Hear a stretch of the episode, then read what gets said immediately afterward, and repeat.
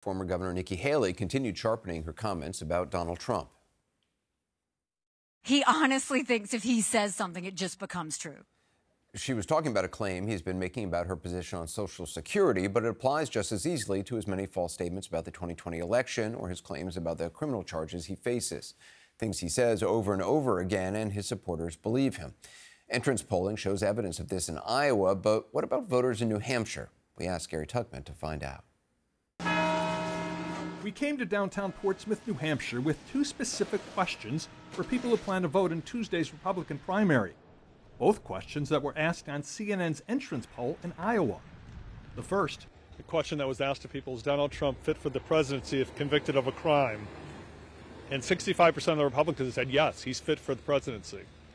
Almost two thirds. How do you feel about that? Is he fit if he's convicted of one of these crimes? I, I do feel as though he is still fit to be president of the United States. Yes. So if he's found guilty, you would still vote for him. Yes. But this man, who had told us he's voting for Nikki Haley, feels much differently. If he's convicted of a crime, I don't think he should be the president. Hank Boucher says he hasn't decided who he'll vote for, but does say he likes Trump. Is Donald Trump fit for the presidency if he's convicted of a crime? 91 counts against him. I would say yes because I don't think there's any legitimate things that they're charging him for. Why is that? What are they charging him for? It's all crap stuff that Biden wants him out. We told him there's no evidence whatsoever that President Biden is behind any of this. But Hank Boucher is sticking with what he believes. So Biden's going to do anything and everything he can do to get him out because, I mean, that's what Donald Trump is saying that, Oh, okay. that Biden's against him, but you're believing Trump about that. yeah, You say it's Biden's fault, but these are not Yeah. legitimate charges. definitely. Then there is the second question from CNN's entrance poll, also showing nearly two thirds of Iowa caucus goers siding with Trump. You're voting for Donald Trump. Question for you is Do you think Joe Biden legitimately won the election in 2020? Yes.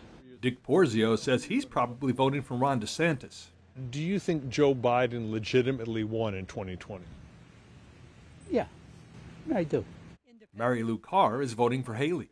Do you think Joe Biden won legitimately in 2020? Yes, I do.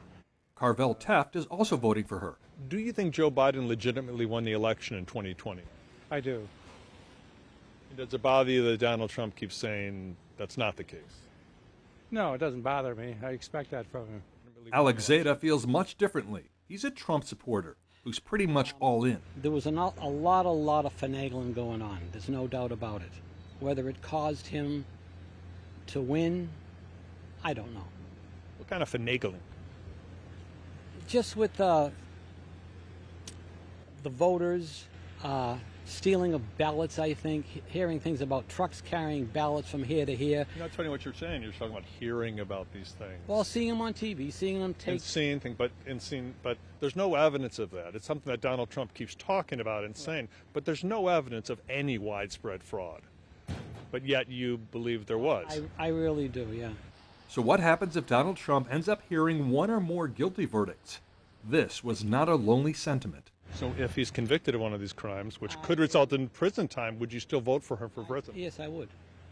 Do you think it's possible that Donald Trump is just making up things as he goes along? That he's basically punking you. No, Do you know what punking means? no, Tricking you. no, he's not.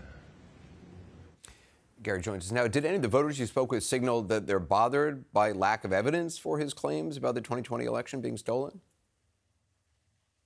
Yeah, I have talked to a few people here, Anderson, who are voting for Donald Trump this Tuesday and say they are bothered by the lack of evidence. They are bothered that he keeps talking about these allegations, but they're not bothered enough not to vote for him this Tuesday.